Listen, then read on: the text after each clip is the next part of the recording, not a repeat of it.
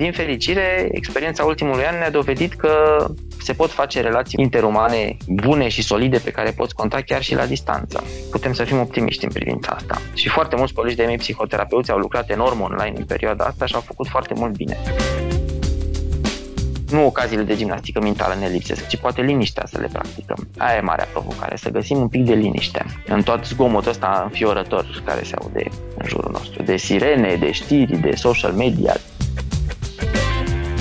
Avem mare nevoie de resursă umană și asta este o problemă. Dar mai important decât resursa umană sunt conexiunile dintre oameni și conexiunile astea sunt absente.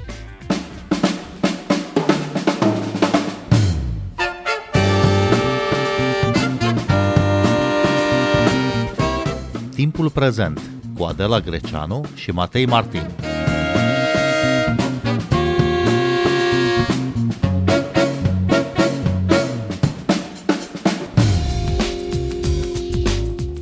Ne afectează pandemia sănătatea mentală? Ce putem face să ne menținem sănătoși psihic în această perioadă grea? Ministerul Sănătății a lansat o linie telefonică de sprijin psihologic gratuit. E suficient? Bine v-am găsit! Noi suntem Adela Greceanu și Matei Martin și invitatul nostru este psihiatrul Vlad Stroescu. Bun venit și vă mulțumim că v-ați făcut timp să stați de vorbă cu noi pentru ascultătorii Radio România Cultural. Bine v-am găsit, e întotdeauna o plăcere să vorbesc cu dumneavoastră și cu ascultătorii dumneavoastră. Domnule Vlad Stroescu, suntem după un an de pandemie. Sănătatea fizică a fost și este subiectul principal pe toate canalele de informare. Dar ce facem cu sănătatea psihică și ea pusă în pericol de diverse cauze?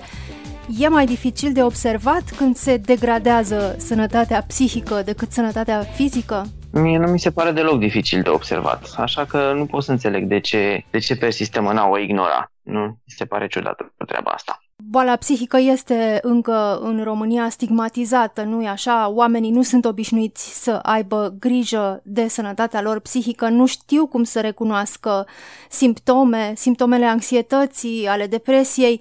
Oare putem acum, în plină criză pandemică, să învățăm câte ceva despre sănătatea mentală? Eu cred că putem să învățăm enorm despre propria noastră sănătate mentală în perioada asta. Orice criză poate să fie o ocazie de, de a face niște pași înainte. Din păcate, mi se pare că am făcut niște pași înapoi în ultima perioadă.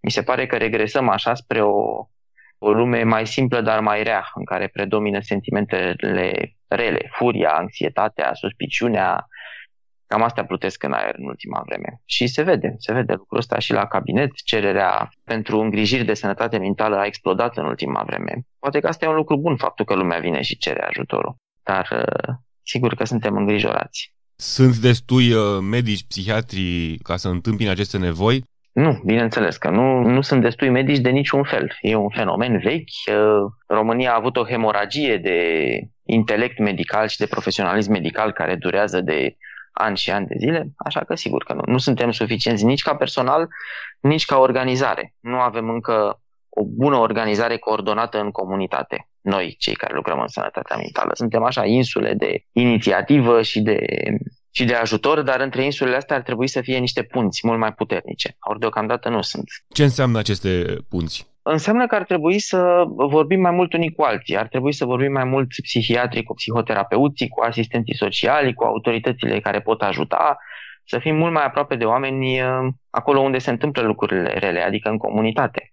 Pentru că acum psihiatria, să o recunoaștem, este încă destul de mult cantonată în, uh, în spitale, de exemplu, în spitale de psihiatrie, care rămân așa niște fortărețe străvechi ale psihiatriei. E nevoie mult mai mult de noi în mijlocul comunității, nu departe de ea. Și cum s-ar putea realiza concret asta? Cum ar putea psihiatrii să ajungă ei la, la cei în suferință? Da, noi ne-am obișnuit să stăm așa în fotolile noastre și să vină oamenii la noi și cred că ne-ar fi greu să începem să ne, să ne deplasăm și o, o să o facem și pe asta dacă este nevoie, dar cred că e în primul rând nevoie de un efort intelectual de a ne organiza, de a face niște centre de sănătate mentală funcțională. Ele există, dar nu prea sunt funcționale. Funcționează tot așa, ca un fel de ambulatorii de specialitate. Vine lumea și și rețeta. Niște adevărate centre care să poată coordona. De pildă să fie cineva care să bată la ușa unui om despre care știm că are o suferință psihică și despre care nu s-a mai auzit nimic de trei luni. Să fie cineva, nu neapărat un medic, care să-l întrebe, ești bine, ți-ai luat tratamentul, ai un job, ai ce mânca, lucruri de genul ăsta. Și să existe niște centre care să poată coordona toate îngrijirile astea. În alte părți există. La noi e foarte ușor să pici printre picături. Sau să vă dau un alt exemplu. Cineva care încearcă să-și pună capăt zilelor. E o, întotdeauna o uriașă tragedie când se întâmplă asta. Doar că, din fericire, majoritatea tentativelor de suicid nu, nu sunt reușite. Te duci la urgență cu ele, primești îngrijiri de urgență, după care pleci din spitalul de urgență și unde te duci și ce faci. Cu siguranță nu vei pleca de acolo într-o stare de spirit bună, vindecat de depresia ta și gata să înfrunți cruda realitatea zilei. Ar trebui să fie cineva care să te ia de mână și să te însoțească când ești de acolo în primii pași și, și după aceea. Ori deocamdată nu există și sunt foarte mulți oameni care pur și simplu pică de pe marginea prăpastiei în felul ăsta. Spuneați, uh, Vlad Stroescu, că sunt tot mai mulți cei care se adresează acum uh, medicilor psihiatri cu diverse probleme. Care sunt uh, cele mai frecvente? Sigur că oamenii vin la doctor în primul rând când îi doare și simptomele cele mai frecvente sunt, nu sunt banale, dar sunt foarte frecvente și sunt acute. Insomnii, atacuri de panică, oboseală cruntă, lucruri de genul ăsta. Deci sunt din spectru tulburărilor, anxietății și depresiei. Însă nu numai asta manifestările ne arată care parte din noi e mai fragilă. Ce le produce rezultatul presiunii care face să cedeze niște verigi mai slabe din noi, astea sunt, sunt adesea alte lucruri, legate și de riscul pandemiei, legate de riscul social, legate de felul în care muncim, deși stăm acasă, muncim mult prea mult și nu ne compartimentalizăm viața, legate de incertitudinea zilei de mâine, lucruri pe care le știm cu toții. Nu e niciun mister sau subtilitate aici, nu este o enigmă detectivistică psihiatrică. Cred că toți simțim lucrul ăsta. Da, și oboseala sau insomnia sau migrena sau altele sunt semne pentru aproape orice când încep să devină simptomele unei uh, boli uh, psihice mai importante care trebuie tratată. Corpul ne spune, corpul ne spune lucrul ăsta. Adică de asta există durere. E un semnal că ceva e în neregulă. Adesea încercăm să căutăm în altă parte soluția, nu? Când uh, ai palpitații în fiecare zi, te duci întâi la cardiolog, explorezi până la capăt orice altă posibilitate, dar de fapt toate analizele sunt normale și lucrurile pe care le simți sunt din cauza că organismul tău funcționează în regim de război.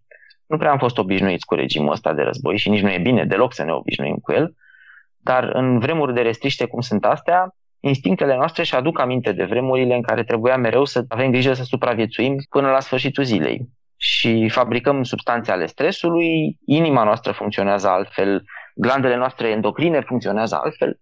Ăsta este regimul de război și felul în care ne simțim organismul e foarte diferit. Așa că foarte mulți oameni ajung la un specialist al sănătății psihice după ce au ajuns la alți colegi doctori, ceea ce deja e greu în perioada asta, să ajungi la alți colegi doctori. Ministerul Sănătății, în colaborare cu Universitatea Babeș-Bolyai de la Cluj, a lansat o linie telefonică de asistență psihologică gratuită. E vorba de ședințe de 15 minute oferite de psihoterapeuți voluntari. E suficient? Ajută cu adevărat pe cineva 15 minute de convorbire cu un psihoterapeut prin telefon? Orice ajutor e binevenit și Doamne, departe de mine gândul de a critica orice inițiativă, însă trebuie să ne ferim de iluzia că așa ceva ar fi suficient și că gata, am rezolvat problema. Nici pe departe. E foarte important să fie cineva la capătul liniei, e foarte important să folosim și niște intervenții. Există, bineînțeles, intervenții psihoterapeutice de scurtă durată și ele sunt uh, eficace. Dar mă gândesc la atâtea situații dramatice care au nevoie de un ajutor mult mai consistent. Adică au nevoie de îngrijiri psi serioase hotline-ul ăsta nu va fi suficient, după părerea mea. Mă gândesc de asemenea la câți oameni îl vor apela. Nu e prima oară când uh, s-au făcut hotline-uri de când e pandemia. Au fost mai multe inițiative de genul ăsta. Au fost inițiative care i-au vizat pe colegii noștri care au fost acolo în linia întâi. Și din câte înțeleg eu, colegii noștri din linia întâi nu au apelat la ele. Aici e, e un mic paradox.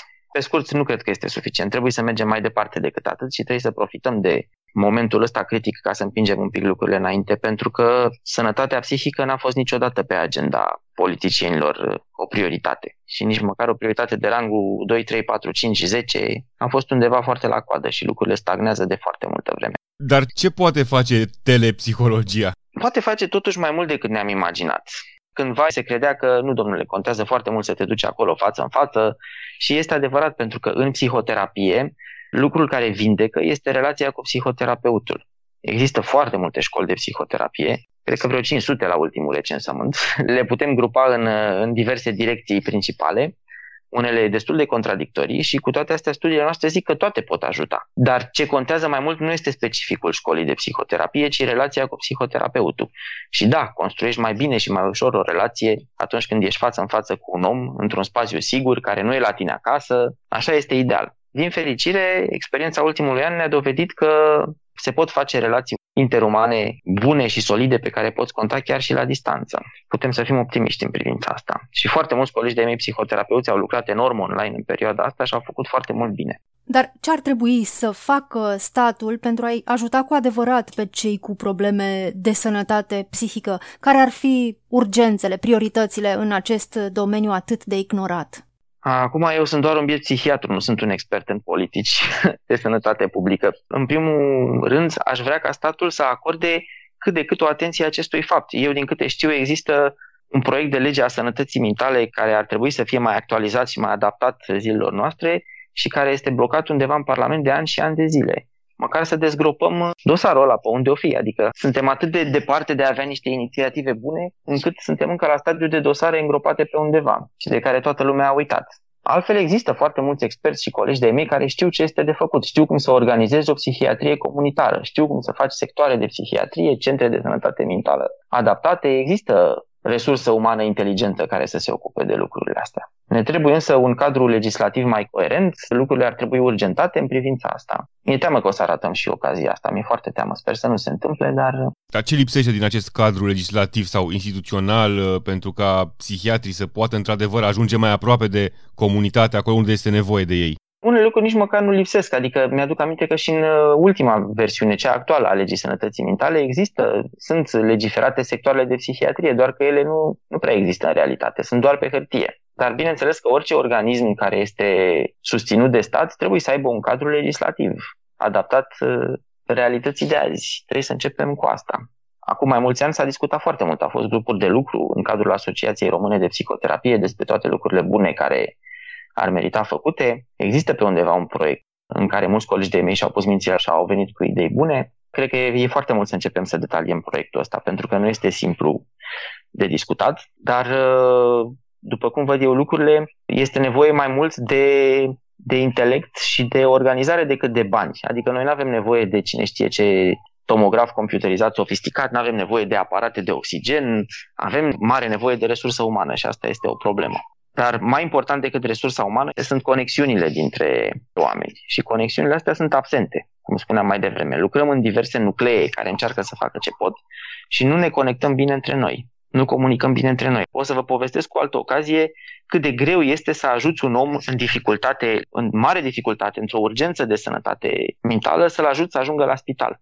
Colegii de la spital ne-l primesc cu dragă inimă. Noi ne străduim să facem tot ce putem procesul prin care un om este luat de acasă și dus la spital este incredibil de greu în, în România. Și de complicat, și legislativ, și uman, și necesită colaborarea unor instituții, necesită colaborarea dintre serviciile de urgență, dintre poliție, dintre niște agenți care nu știu încă foarte bine ce să facă și nu sunt acoperiți de lege și pierdem ocazii valoroase de a ajuta oamenii aflați în disperată nevoie să fie ajutați. Suntem uh, cu toții sub presiunea complexă a acestor vremuri pandemice. Ce putem face să ne menținem sănătoși psihic, Vlad Stroescu? Acum vedeți dumneavoastră, dacă aș avea niște rețete gata făcute, s-ar rezolva problema. Aș putea să inventez unele și să câștig o grămadă de bani din cărți de, din cărți de self-help.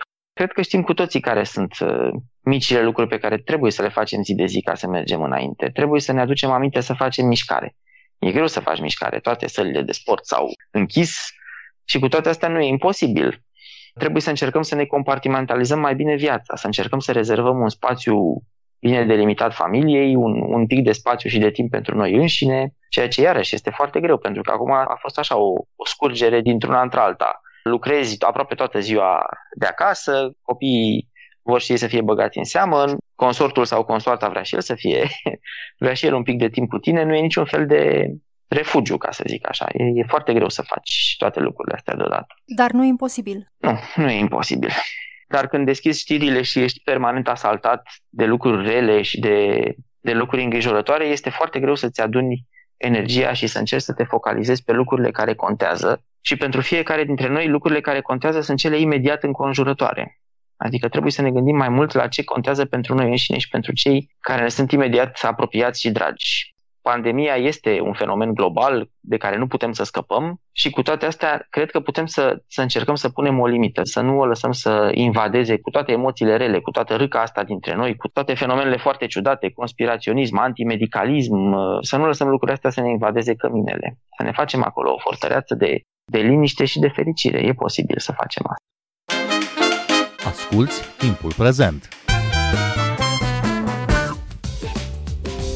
Timpul prezent e un talk show zilnic despre politică, societate și cultură difuzat la Radio România Cultural. Ne puteți asculta pe Apple Podcasts, Google Podcasts, Castbox, Spotify și altele. Spuneați, Vlad Stroescu, că e bine să ne rezervăm timp pentru uh, gimnastică, pentru mișcare, pentru sport. E și vreo gimnastică mentală pe care trebuie să o facem uh, în fiecare zi? Sunt foarte multe gimnastici uh, mentale. De pildă, eu când la flaut, când foarte prost spre disperarea vecinilor mei, dar îmi prinde foarte bine. Cred că s-au obișnuit și ei săraci. Uite, eu adineauri auzeam prin pereții blocului slujba de la Patriarhie, adică e un compromis. Fiecare cu gimnastica lui mentală. Deci nu e doar o formă, sunt foarte multe forme. Alții uh, jură că meditația de tip mindfulness le prinde foarte bine și sunt convins că pe foarte mulți oameni tehnica asta care necesită un oarecare antrenament e foarte bună.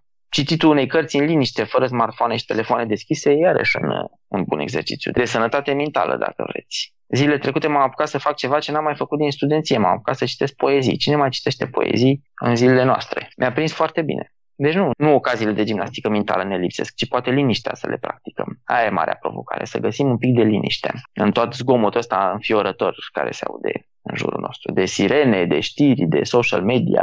Cum putem opri acest zgomot uh, infernal, acest zgomot uh, care vine peste noi din toate părțile, odată ce am deschis un aparat? greu de spus, pentru că tentația este să zic, da, pur și simplu închideți aparatul, puneți telefonul pe modul avion și faceți liniște. Dar nu e așa de ușor. De pildă, eu nu pot, trebuie să rămân în tot timpul ăsta conectat la toți pacienții mei și la colegii mei. Deci nu pot să-mi închid niciodată telefonul. Altor oameni nu li se permite, adică dacă în Franța există o lege a deconexiunii care nu le permite șefilor tăi să te sune în timpul tău liber, la noi nu există așa ceva. Foarte mulți oameni nu își pot permite să-și închidă device-urile. Și în sfârșit, alți oameni nu pot pentru că genul ăsta de emoții rele pot să dea în mod ciudat dependență. Adică odată ce intri în vria asta a scenariilor uh, apocaliptice, a scenariilor conspirative, a bătăliei dintre noi pe baricadele social media, s-ar putea să constat că ți-e foarte greu. Instinctele nu te lasă, vrei neapărat să stai acolo. E un gen de dependență treaba asta, care cred că trebuie studiată mai intens când o să avem timp pentru asta. Dar cum vă explicați, uh, din punct de vedere psihologic, psihiatric, reacția unor oameni care nu vor nici acum să creadă că acest virus există, că este foarte periculos, că provoacă moarte în, în situațiile cele mai grave și că singura soluție este vaccinul. Nu cumva este și asta o, o reacție de apărare, de refuz în fața unei evidențe îngrozitoare? Da, sunt mecanisme de astea de defensă, de apărare pe care psihologii le-au studiat de multă vreme. Există negare, există revoltă. După părerea mea, principalul mecanism este teama. Și faptul că creierul nostru nu prea acceptă nonsensurile. Creierul nostru vrea explicații urgente, le fabricăm tot timpul, le fabricăm și în vise când construim o poveste în jurul unei emoții rele și ăsta este visul. Într-un fel, acum visăm cu toții urât cu ochii deschiși și sunt, uh, există surse de explicații facile și evident false care te, te prind și nu îți mai dau drumul. Asta înțeleg. Ce înțeleg mult mai puțin este ura și agresivitatea. Adică mi-au picat ochii și îmi și pare rău că mi-au picat ochii, deși nu vreau să trăiesc și eu într-o negare a lumii în care trăim, asupra unor comentarii legate de un caz pe care nu vreau să-l comentez, cel al unui tânăr coleg care și-a pierdut viața zilele astea. Și ce mi-au putut citi ochii, ura din chestiile alea, e ceva ce eu nu pot să-mi explic. Adică n-am explicații psihologice pentru așa ceva. Am doar explicații care m-ar duce la o filozofie mizantropică și cinică asupra lumii și vreau să mă feresc de treaba asta. Așa că, contrar aparențelor, nici noi, psihologii și psihiatrii, nu le știm pe toate, doar ne prefacem că le știm. Într-adevăr, în ultima vreme, când citim comentarii pe Facebook, mai ales în rețelele sociale, vedem că e o, o recrudescență a unui limbaj destul de violent.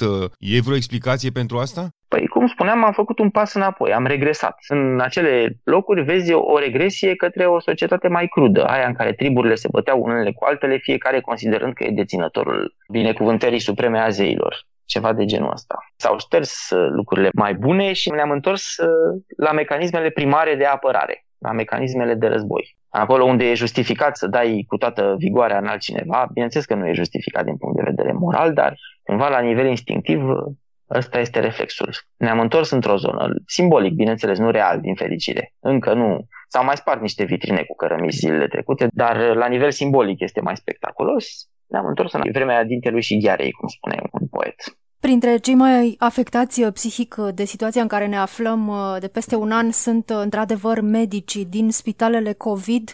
O cercetare recentă arată că la Spitalul Victor Babeș din Timișoara 56% dintre angajați sunt în burnout mediu sau ridicat, 55% sunt epuizați emoțional, iar 67% sunt stresați. Unul dintre medici, cum spuneați și dumneavoastră, Vlad Stroescu, a fost găsit mort zilele trecute. Cel cel mai probabil o victimă a burnout-ului, au spus colegii lui. În cazul acestor oameni, cum se poate interveni pentru a le ameliora suferința psihică? Se poate interveni în foarte multe feluri și poate că ar trebui să dăm și noi dovadă de, de un metaprofesionalism, adică să ne punem mințile la contribuție, asociațiile profesionale și să oferim un ajutor mai, mai consistent colegilor noștri. Mijloace de intervenție există. Există, de exemplu, grupurile de tip Balint, care sunt un fel de terapie de suport adaptată cadrelor medicale.